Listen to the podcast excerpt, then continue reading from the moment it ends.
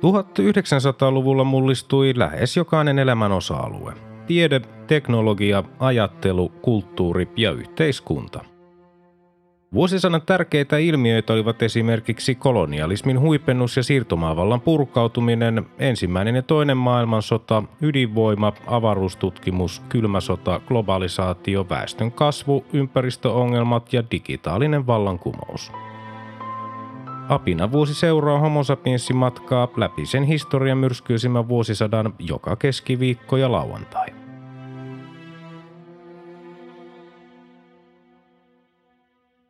Vuosi 1949.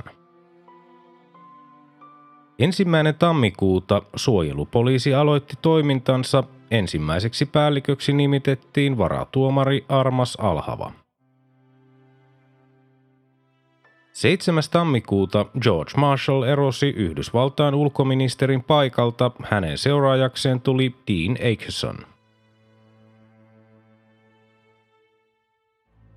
14. tammikuuta Kiinan sisällissota Mao Zedong vaati Chiang Kai-shekia antautumaan ehdoitta. 21.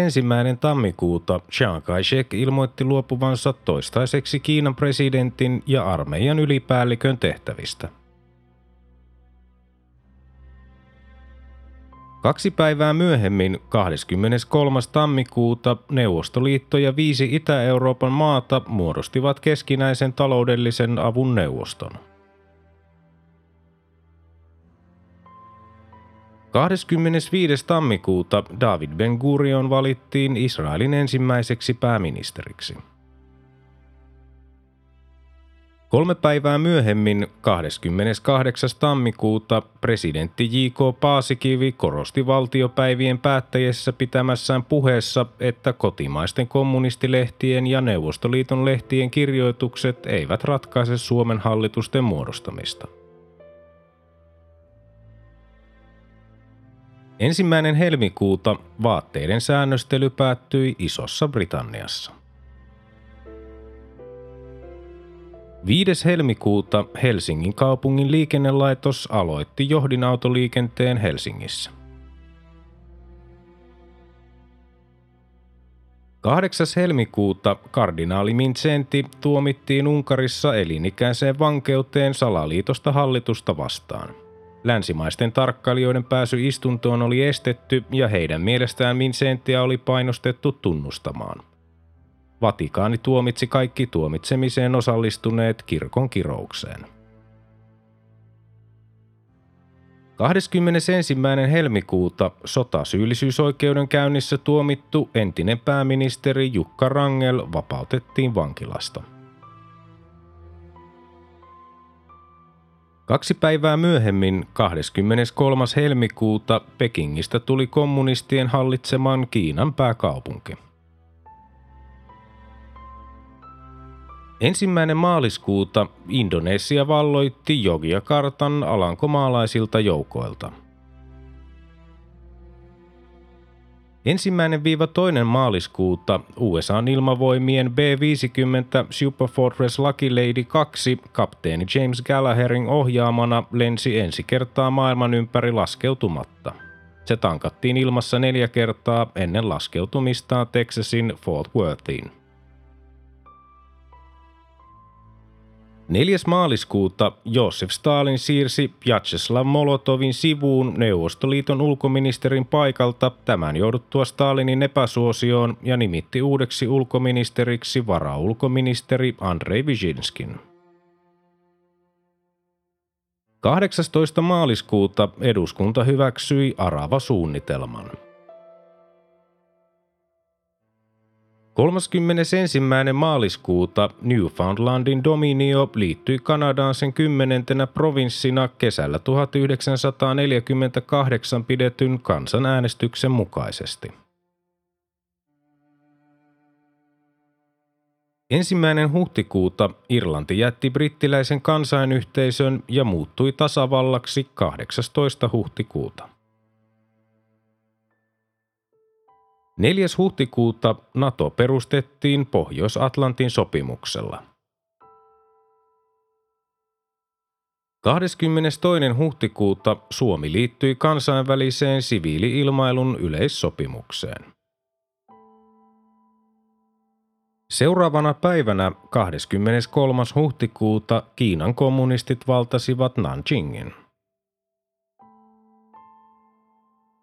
4. toukokuuta Supergan lentoonnettomuus.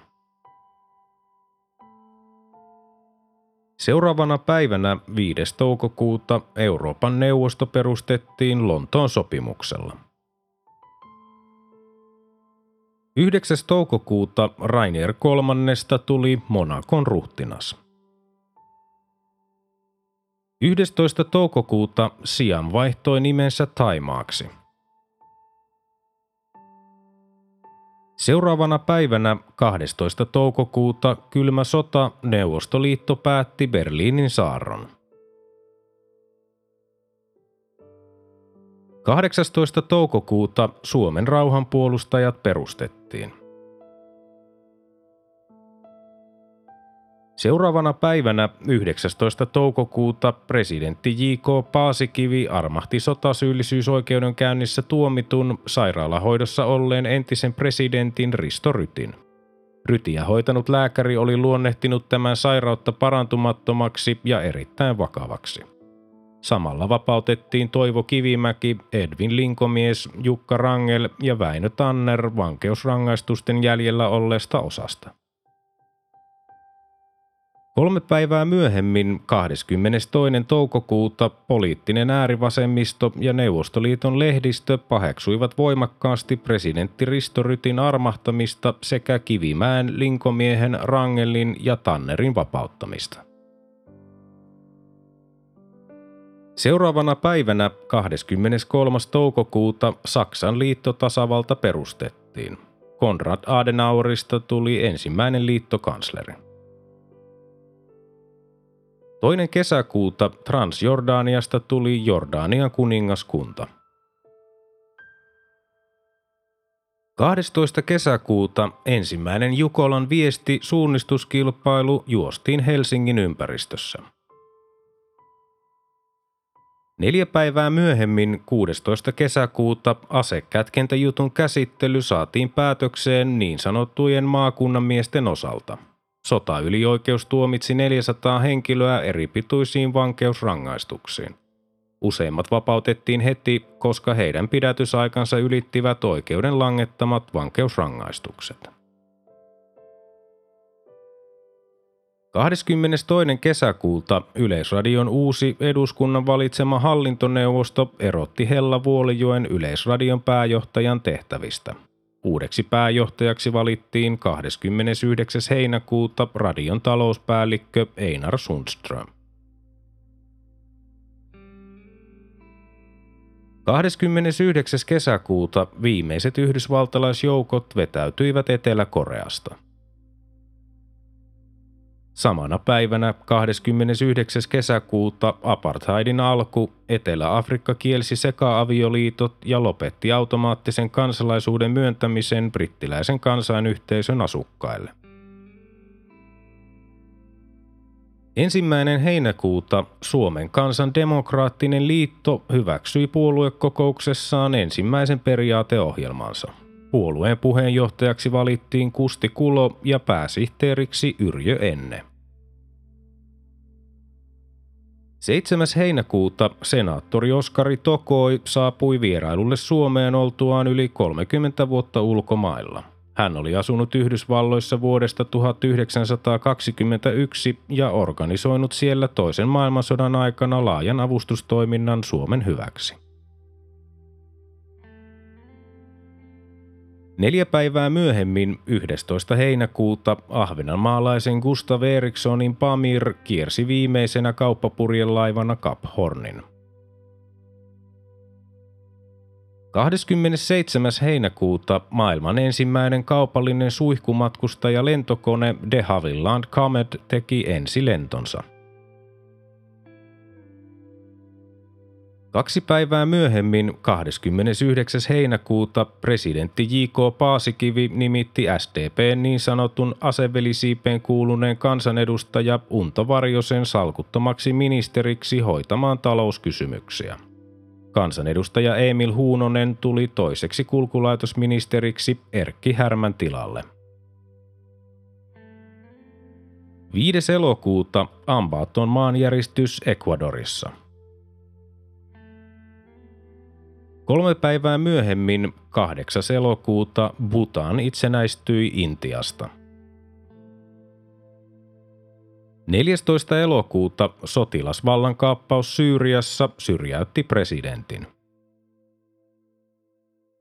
Neljä päivää myöhemmin, 18. elokuuta, Kemin veritorstai, kaksi ihmistä sai surmansa poliisin ja lakkoilevien kommunistien yhteenotossa Kemissä – Seuraavana päivänä 19. elokuuta Ilmari Unhon elokuva Kalle Kustaa Korkin seikkailut sai ensi-iltansa. Kalle Kustaa Korkin roolissa oli Joel Rinne ja Pekka Lipposena Reino Valkama. Elokuva ei kuitenkaan menestynyt yhtä hyvin kuin Kalle Kustaa Korkki kuunnelmat radiossa – 29. elokuuta ensimmäinen Euroopan neuvoston kokous puheenjohtajaksi valittiin belgialainen lakimies Paul-Henri Spaak. Samana päivänä 29. elokuuta Neuvostoliiton ensimmäinen ydinkoe Semipalatinskissa Kazakstanissa. Sen tuloksena tuli käyttöön käsite kauhun tasapaino. 6. syyskuuta liittoutuneet palauttivat Natsi-Saksan varat saksalaisten käyttöön. Samana päivänä 6. syyskuuta kommunistien johtamat ammattiliitot erotettiin SAKsta. 7. syyskuuta oikeudenkäynti Kemin lakkoliikkeen johtajia vastaan alkoi Kemin raastuvan oikeudessa – 13. syyskuuta Neuvostoliitto esti vetollaan Seilenin, Suomen, Islannin, Italian, Jordanian ja Portugalin YK-jäsenyyden. 24. syyskuuta Laszlo Raik, entinen Unkarin ulkoministeri, tuomittiin näytösoikeudenkäynnissä kuolemaan salaliitosta Titon kanssa kommunistihallituksen kaatamiseksi. 28. syyskuuta Neuvostoliiton kommunistisen puolueen keskuskomitean politbyro päätti siirtää NKVDn erikoisleirien hallinnan Saksan demokraattiselle tasavallalle, joka luotaisiin Neuvostoliiton miehitysalueesta. Seuraavana päivänä 29. syyskuuta Kiinan kansankongressi hyväksyi Kiinan kansantasavallan lipun. 30. syyskuuta viiva ensimmäinen lokakuuta Kemi-osakeyhtiön lautatarha ja puutalotehdas tuhoutuivat tulipalossa Kemin Karihaarassa. Puutavaraa tuhoutui noin 25 000 standardia ja vahingot olivat yhteensä yli miljardi markkaa. Ensimmäinen lokakuuta Kiinan kansantasavalta perustettiin. Samana päivänä ensimmäinen lokakuuta Neuvostoliitto lähetti Yhdysvalloille, Isolle Britannialle ja Ranskalle nootin, jonka mukaan Saksan liittotasavallan perustaminen oli vastoin liittoutuneiden keskinäisiä voimassa olevia sopimuksia. Kaksi päivää myöhemmin, 3. lokakuuta, maalaisliitto valitsi eduskunnan puhemiehen Urho Kekkosen presidenttiehdokkaakseen vuoden 1950 vaaleihin. 7. lokakuuta Saksan demokraattinen tasavalta perustettiin virallisesti. 15. lokakuuta Saksan demokraattinen tasavalta ja Neuvostoliitto solmivat diplomaattisuhteet. Seuraavana päivänä 16. lokakuuta sisällissota päättyi Kreikassa kommunistien antauduttua. Seuraavana päivänä 17. lokakuuta Kiinan kommunistit valtasivat kantonin. 24. lokakuuta YK pääsihteeri Trygve Lie muurasi järjestön päämajarakennuksen peruskiven New Yorkissa. 3. marraskuuta Ruotsin akatemia päätti olla myöntämättä Nobelin kirjallisuuspalkintoa, koska palkinnon saajasta ei päästy yksimielisyyteen. Palkinnon sai vuonna 1950 takautuvasti yhdysvaltalainen kirjailija William Faulkner. 15. marraskuuta Mahatma Gandhin murhannut hinduradikaali Nathuram Godse hirtettiin. Samana päivänä 15. marraskuuta Kiinan kansantasavalta vaati yksinoikeutta edustaa Kiinaa yhdistyneissä kansakunnissa. 29. marraskuuta Kominform julisti Jugoslavian presidentin Titon kukistuvan pikaisesti. 8. joulukuuta Kiinan tasavallan joukot päättivät vetäytymisensä Taivanille. 16. joulukuuta Sukarno valittiin Indonesian tasavallan presidentiksi.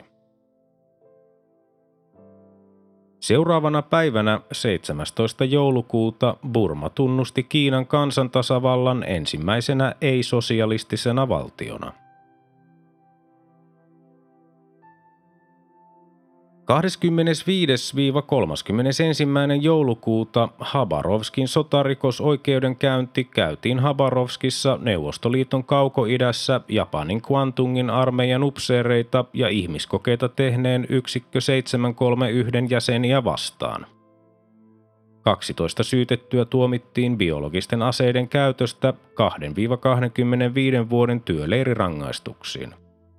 Vuonna 1956 tuomioitaan vielä kärsineet vapautettiin ja palautettiin Japaniin. 27. joulukuuta kuningatar Juliana myönsi Indonesialle itsenäisyyden. 30. joulukuuta Intia tunnusti Kiinan kansan tasavallan – 31. joulukuuta Neuvostoliiton varaulkoministeri Andrei Gromiko jätti Suomen Moskovan suurlähettiläälle Kei Sundströmille nootin, jonka mukaan Neuvostoliitto vaati yli 300 Suomessa vielä oleskelleen sotarikollisiksi nimetyn Neuvostoliiton kansalaisen välitöntä luovuttamista. Neuvostoliiton mukaan tapaus rikkoi Pariisin rauhansopimusta ja YYA-sopimusta. Presidentti J.K. Paasikivi epäili nootin tarkoituksena olevan puuttuminen Suomen tulevaan presidentin vaaliin. Samana päivänä 31. joulukuuta kansanhuoltoministeriö lakkautettiin ja sen jäljellä olleet tehtävät jaettiin kauppa- ja teollisuusministeriön, kulkulaitosten ja yleisten töiden ministeriön ja sosiaaliministeriön kesken. Samana päivänä 31. joulukuuta Neuvostoliitolle luovutetulta alueelta siirtyneet seurakunnat lakkautettiin.